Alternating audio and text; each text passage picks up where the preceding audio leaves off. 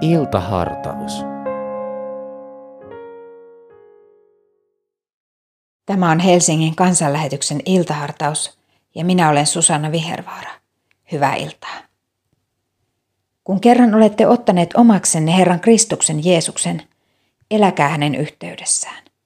Juurtukaa häneen, rakentakaa elämänne hänen varansa ja vahvistukaa uskossa sen mukaan kuin teille on opetettu.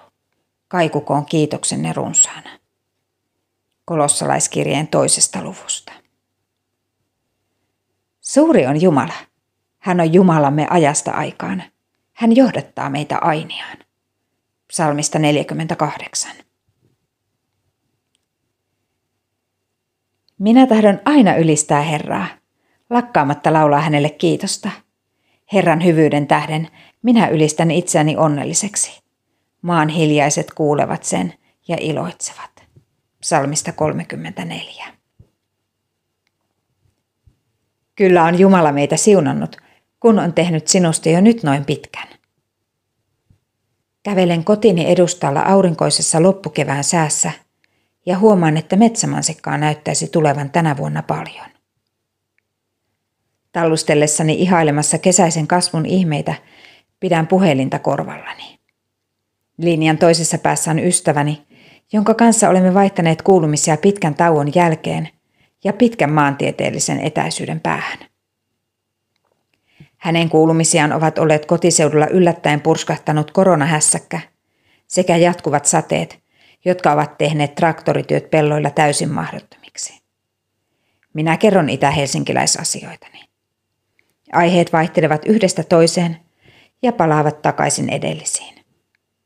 Jossain vaiheessa siirrymme perheen ja suvun asioihin ja ystäväni kertoo arkisesti, kuinka hänen miehensä oli vastikään sanonut perheen vanhimmalle lapselle, kyllä on Jumala meitä siunannut, kun on tehnyt sinusta jo nyt noin pitkän. Kaikkien pandemioiden ja toukosateiden keskellä oli aihetta kiitokseen. Rauhallinen ja ahkera, vielä kovasti kouluikäinen lapsi oli saanut niin paljon vartta, että perheessä oli jo kolmas, jonka päkiät ylettyivät traktorin polkimille. Olen palannut tuon puhelun tunnelmiin monta kertaa jälkeenpäinkin. Mikä lahja onkaan niin lapselle kuin aikuiselle kasvaa ympäristössä, jossa tulee niin ihmisten kuin Jumalan rakastaen hyväksymäksi. Sillä onko kyseessä perhe, ystäväpiiri vai työporukka, ei liene niin väliä, mutta Jumalan rakkaudella on.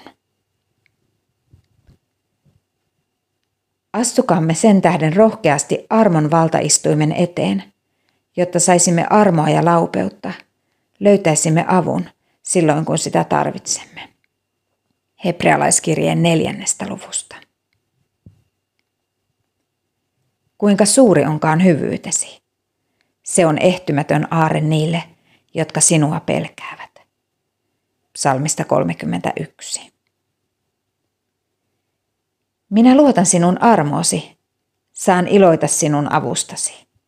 Minä laulan kiitosta Herralle. Hän pitää minusta huolen. Psalmista 13. Ohjelman sinulle tarjosi Helsingin evankelisuterilainen kansanlähetys.